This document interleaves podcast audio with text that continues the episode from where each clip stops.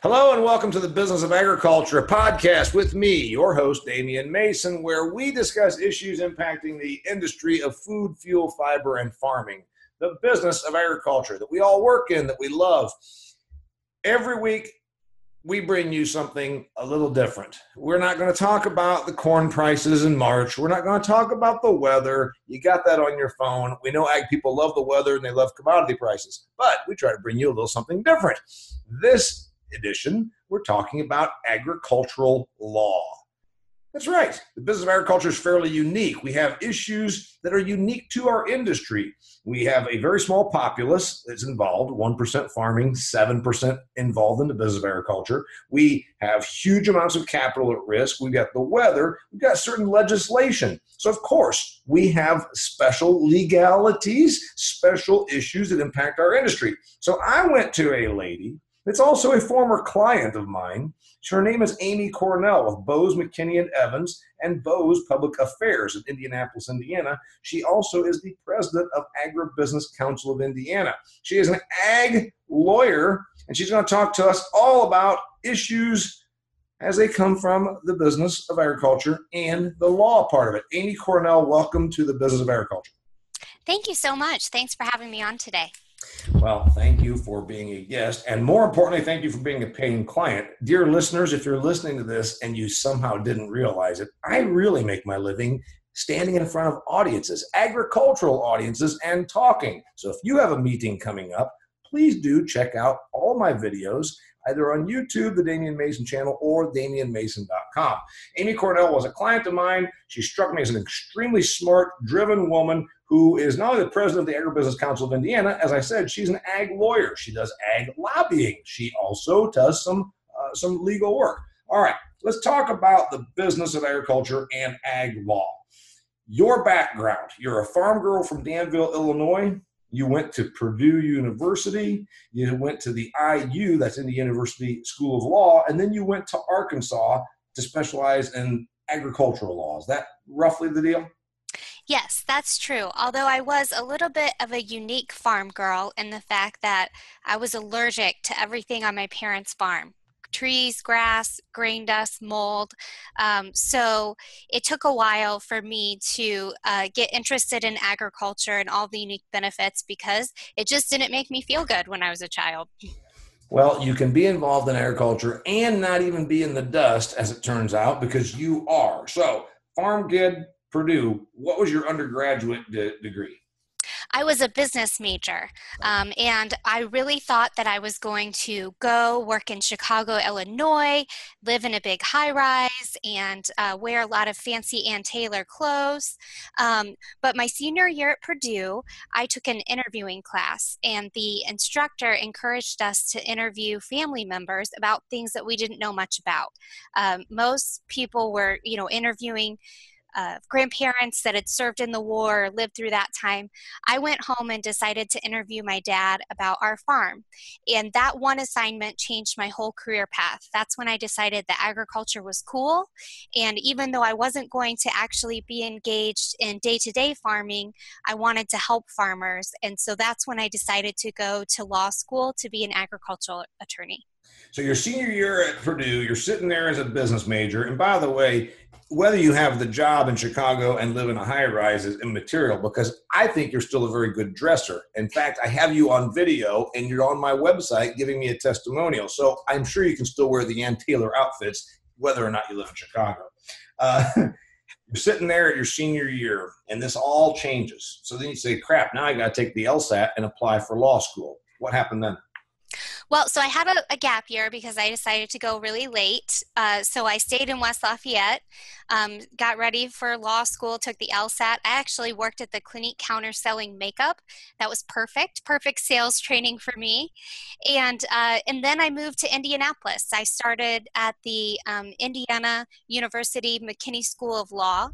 Uh, great law school and great opportunity to work in the city that I plan to live in then specializing in ag because there's you know we, we crank out lots of lawyers there's there's two law schools in my home state here of uh, indiana there are plenty of law schools but you became an ag lawyer Did you do that while you were in Indiana, or that's what the deal with going to Arkansas?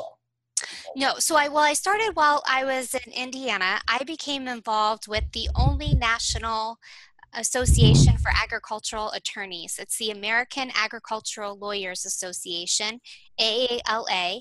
I started going to their annual conference as a law student, and that's where I learned about the University of Arkansas LLM program in agricultural law.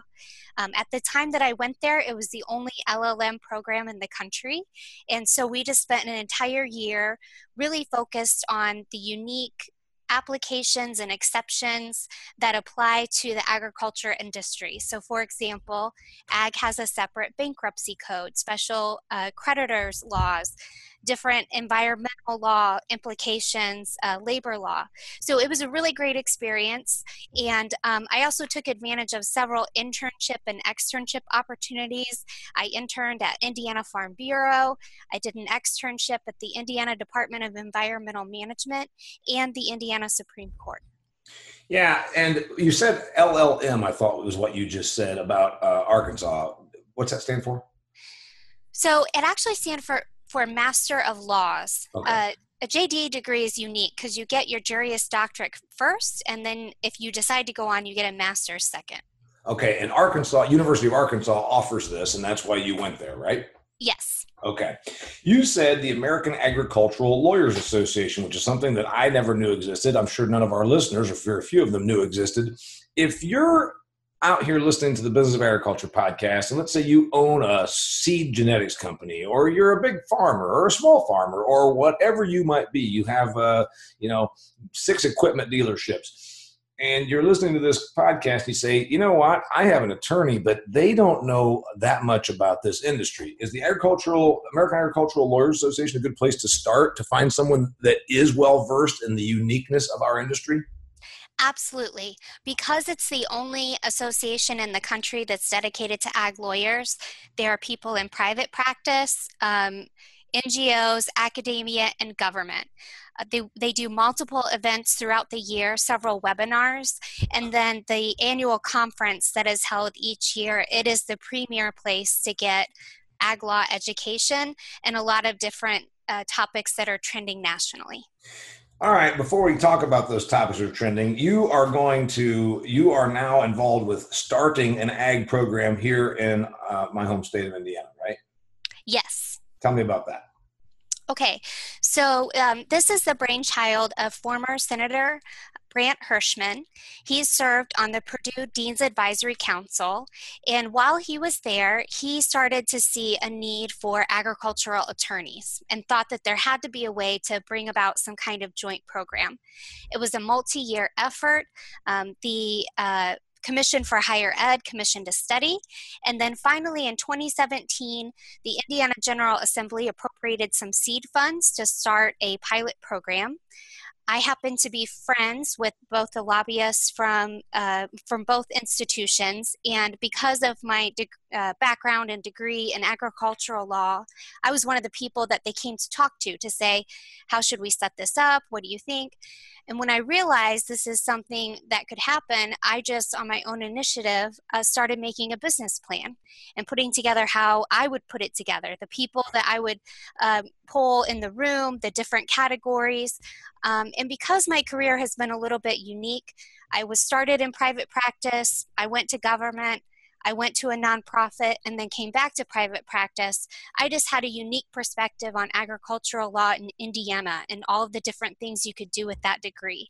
So once everything was finalized, I basically just went and knocked on the door of the dean at the law school and said, This is something I'd really like to do, and here's my plan. So, when will this program be up and running? The goal is to launch the program in fall of 2019. Um, and so in order to do that, we had put together a steering committee that is made up of uh, people that are serving as in house general counsel, ag economists, uh, representatives from commodity organizations, uh, the Nature Conservancy, uh, representatives from both uh, institutions. And so we have been meeting, we've had several meetings now. We've we've decided on a general framework of what we think the program should look like. And so now we're in the process of putting together the actual curriculum and getting it approved by both institutions. Okay. So it's going to be going another year and a half. So just think about that, dear listener. If you're sitting there saying, hey, you know what? My son, my daughter actually uh, has discussed maybe further uh, furthering their education. Maybe they become an ag lawyer through the IUPU Joint Initiative. Where will the classes be? In Indianapolis? Primarily in Indianapolis simply because of the ABA attendance requirements for in class learning, mm-hmm. um, and also because Purdue has so many exceptional online classes that are already available through its uh, graduate ag econ department. Got it. Okay. There's an old old saying, whether it's a true statistic or not, we've all heard it the United States has 80% of the world's attorneys. I mean, it's it's it's maybe you hadn't heard of it, but but I've heard it. Also, just like you know, there's the lawyer jokes, of course. You know, what do you call 10,000 lawyers at the bottom of the ocean? A good start. So uh, while everybody picks on attorneys, everybody also needs an attorney. If you are in business, I've hired a dozen different attorneys over my career for everything from you know putting together a will to uh, buying a, a, a property, whatever that thing is. We've got plenty of attorneys. How are we on agricultural attorneys? we need more agricultural attorneys. You started off the top of the program uh, pointing out that less than 1% of the population is involved in the direct production of agriculture, 7% of the population in the surrounding fields. That means it's a really small minority of people that actually understand what it means to grow food and the, and the ins and outs of that day to day business. We need more farm kids uh, to get engaged in agricultural law and policy. Yeah, I think that what you know, we get it. We're here talking about it. You're the farm kid. I'm the farm kid. I'm a farm owner. Uh, we we get it, but when you were, if you were to explain to someone, like first off, there's the amount of capital that most people don't get. You know, I tell my suburban friends when my winter home in Arizona said, "Do you realize these people that you think are just uh, you know country rubes? Do you realize that they have about 1.4 million dollars worth of machinery. They got another 1.5 million dollars of facility and land. You know, you just start running this all together, and you're like, this is a big business farming. And then, of course, the genetics and the equipment. I mean, think of everything that we might be listening to the show that you're involved in, and the environmental aspect of it, and the so it's not just the dollar amount; it's the uh, you talk about disputes, Farm Bureau, and of course property disputes. So what are we having these ag people do? These ag lawyers, what are they working on?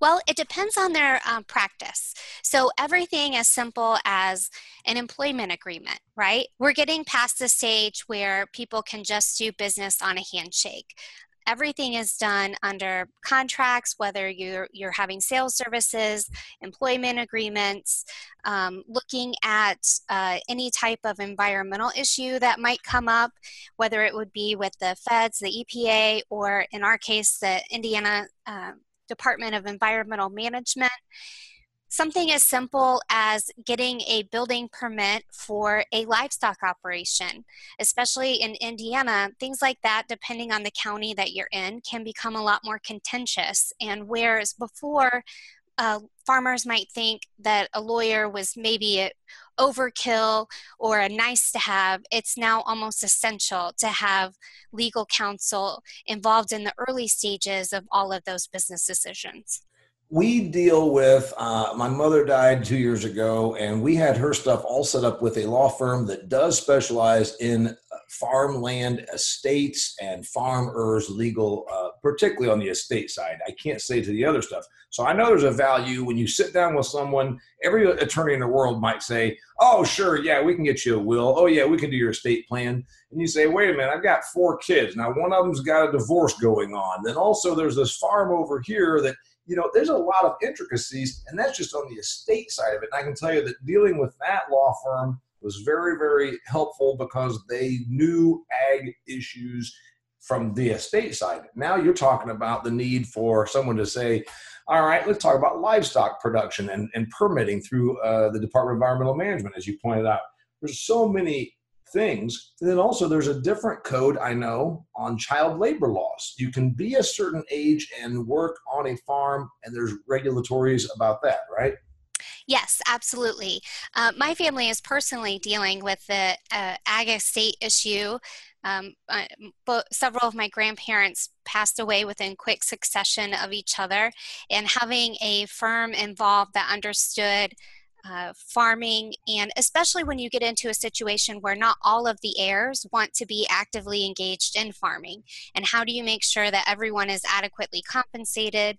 How do you um, you know handle things like the farm management uh, cash rents uh, managing of grain making sure that everyone understands the implication of all of their decisions uh, has been so essential and then um, you know everything from um, most of my legal practice is involved with planning and zoning and so that's that's where my mind tends to go to know that you just have to make sure that everything is done procedurally correctly and then knowing the the early red flags and the warning signs so that you understand when you might have a potential issue that's brewing with potential opposition um, and what you can do to educate them about all the different regulations that farmers currently have to comply with and everything that's going on at the state level so that counties understand um, that in indiana because it's a home rule state they can they have the authority to say where these operations can locate but they do not have the authority to say how they need to operate.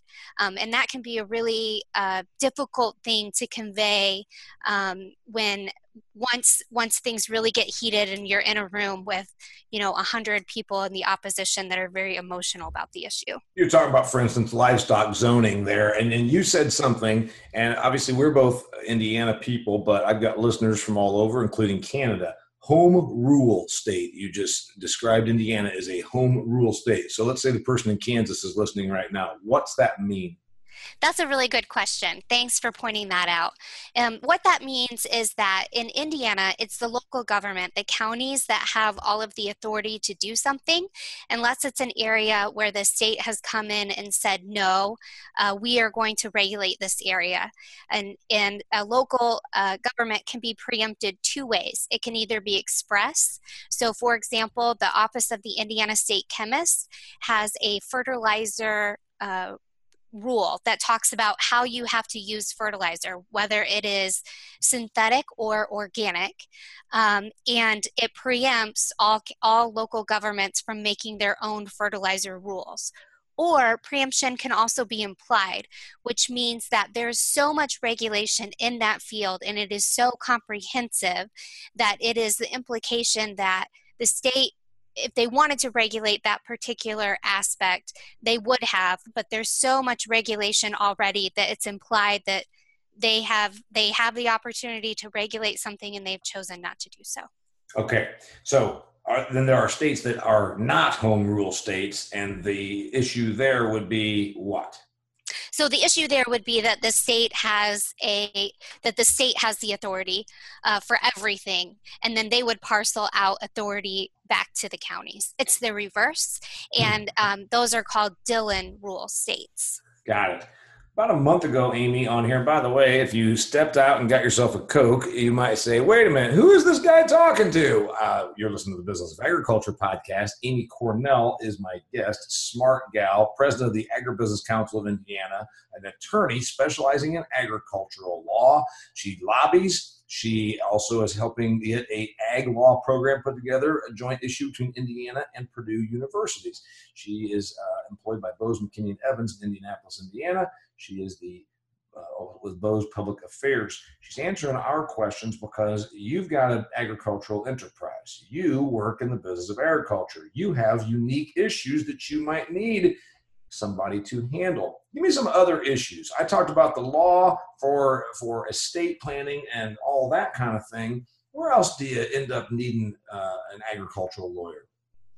Well, let's talk about the public policy arena for a minute. Um, we talked earlier about how so few people are involved in the direct production of agriculture. Spe- specifically in Indiana, um, we are a part time legislature. We have uh, citizens that are elected and they serve either three to four months, depending on whether or not it's a budget year. And we also have very few active farmers that are serving in the Indiana General Assembly.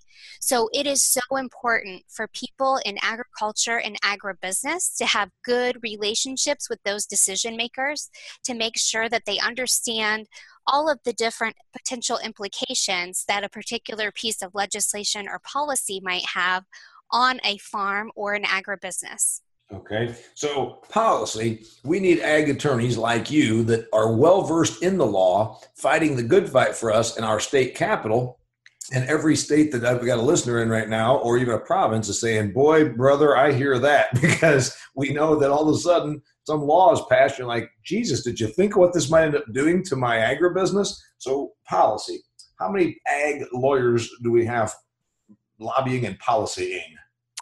In Indiana, it is a, a pretty small group that is almost entirely dedicated to agricultural law. Um, depending on the issue, there are some other lobbyists that um, may jump in and out, but it's a pretty small club. We work together on, on a lot of issues. Um, because we are a minority issue, uh, minority uh, population, um, we often work together. And so we are known for collaboration here in Indiana, uh, for working out our issues behind the scenes so that we can present a united front to legislators when we're asking for changes or asking for them not to adopt a particular change particularly in policy, it is so important to have somebody not only that understands your business, that understands the law, but then also understands the actual legislative process, the people involved, those relationships, the personalities. Um, I can't tell you how difficult it is as a as a lobbyist to sit in the state house and to see um, citizens come in with you know no advice. They just they came in to testify and it's so much less effective simply because they don't understand all the unwritten rules about when to testify and when not to testify. Um, so it's so important to have a professional there to help you protect your business. That's good. That's a real good input right there. Um, I'm, I'm thinking here, speaking of policy and how we get screwed with sometimes because of our low numbers. State of Indiana, I know Nebraska has this issue also because I, I work in Nebraska a few times per year. The property taxation, uh, say my sister or anybody that lives here in the community, the people that live in town, we got all kinds of tax property tax relief for residences. Why? Because every residence has a voter or two. Uh, land did not get tax relief. So our property taxes are really quite high. And as you and I point out, that acre of corn right out there doesn't need a school nor a fire department and sure as hell not a library. So we don't have very good representation when it comes to that because I think our property taxes are almost prohibitively high on agricultural real estate. That's because we're outnumbered. And even if we send you there, with Agribusiness Council of Indiana and the Farm Bureau saying, "Man, you're killing our farm owners." We still got the uh, the high taxes. Yes, so actually, um, Indiana farmers received a huge um, victory within the last few years at the Indiana General Assembly. This happened during my time at Indiana Farm Bureau. That's where I worked immediately uh, prior to uh, Bose McKinney and Evans. And we were able to demonstrate that the formula that we had for property taxes there was a lag time. So it was based on the years where we had the best commodity prices um, and we were now facing the lowest commodity prices. So it was sticky. The property taxes weren't coming down quickly enough. We were able to negotiate some relief um, and farmers started noticing that within the first couple of years. Also in Indiana, it's unique because we have constitutional tax caps. Uh, residences are capped at 1%, agricultural land 2%, and industry 3%. Now, that sounds great on the property tax front, but it creates some maybe some unforeseen challenges that people didn't really think through in the fact that uh, when once you hit the caps then local governments can be really starved for finding ways to generate additional revenue. And so there's always that give and take, uh, but we were able to clearly show that the property tax relief had to happen for Indiana farmers during that time, or uh, we were going to have many farmers that were going to be facing financial crisis because they were just simply too high. And so that was a great victory for Indiana farmers and Indiana agribusiness. That was a nice first victory. We could use a couple of more because property tax are still uh, on my property, the one where I'm sitting right now, are still about uh, about 70% higher than they were when I bought it 12 years ago. So, anyway, interesting cases, examples you've heard of. Give me some stories. I'm out here listening to the business of agriculture and I'm saying, man, I really enjoy this Amy Cornell, the ag lawyer. Give me some stories. Worst cases, things you've heard about, horror stories, fun stories. What do you got? Um, well, I got to have some really unique experiences when I worked at the Indiana State Department of Agriculture. Um, in order to help us understand the importance of some of the work that USDA and our other counterparts who actually had regulatory oversight. The State Department of Agriculture is unique. It's an agency that's built on advocacy, uh, soil conservation. The only part of that agency that has regulatory oversight is the grain buyers warehouse and licensing agency. Um, so I was shadowing the USDA and some customs officials, and I actually got to go out to the airport to see how they screen packages to look for agricultural risks. Um, and they had some really crazy stories about opening packages that were supposed to contain jewelry and a tra- tarantula popped out, right? Mm-hmm. That's now living at a zoo in Columbus, Ohio. Right. Um, yeah so that was i was really glad it didn't pop out when i was there. Right, i'm, right, not sure right. i'd still be alive. Um, just from the heart attack of this of this scare. Uh, and then just working at the general assembly can be really interesting right? Seeing how quickly the tide can turn when it comes to potential legislation uh, watching deals uh, get done. It's just such a an energized place that I really look forward to it when the legislators come back in town. Um, and I'm always one of the ones who are the most sad to see them go simply because there's so much excitement when they're here. I go ahead. From, from an ag law standpoint, have you seen something terrible happen because uh, of someone not being prepared that you say, boy, I wish that we'd have been able to put an ag lawyer on that. You know, did, did, have, we, have we seen anything? I mean, I just talked about the Smithfield Foods uh, issue a month ago on this podcast where uh, courts in North Carolina, the very first trial went through, and each neighbor of a uh, of the hog farm was going to get $325,000. That was the reduced amount. It was millions before that. And so my point was, are we going to have to lawyer up? And even then, it doesn't matter because it's a jury trial. We've got issues. What we do. We do. have issues. I saw that a lot uh, on the local front um, especially you know farmers that were getting ready to build livestock operations or even in, in, the case of wind farm developments they just did not anticipate how much opposition they might face.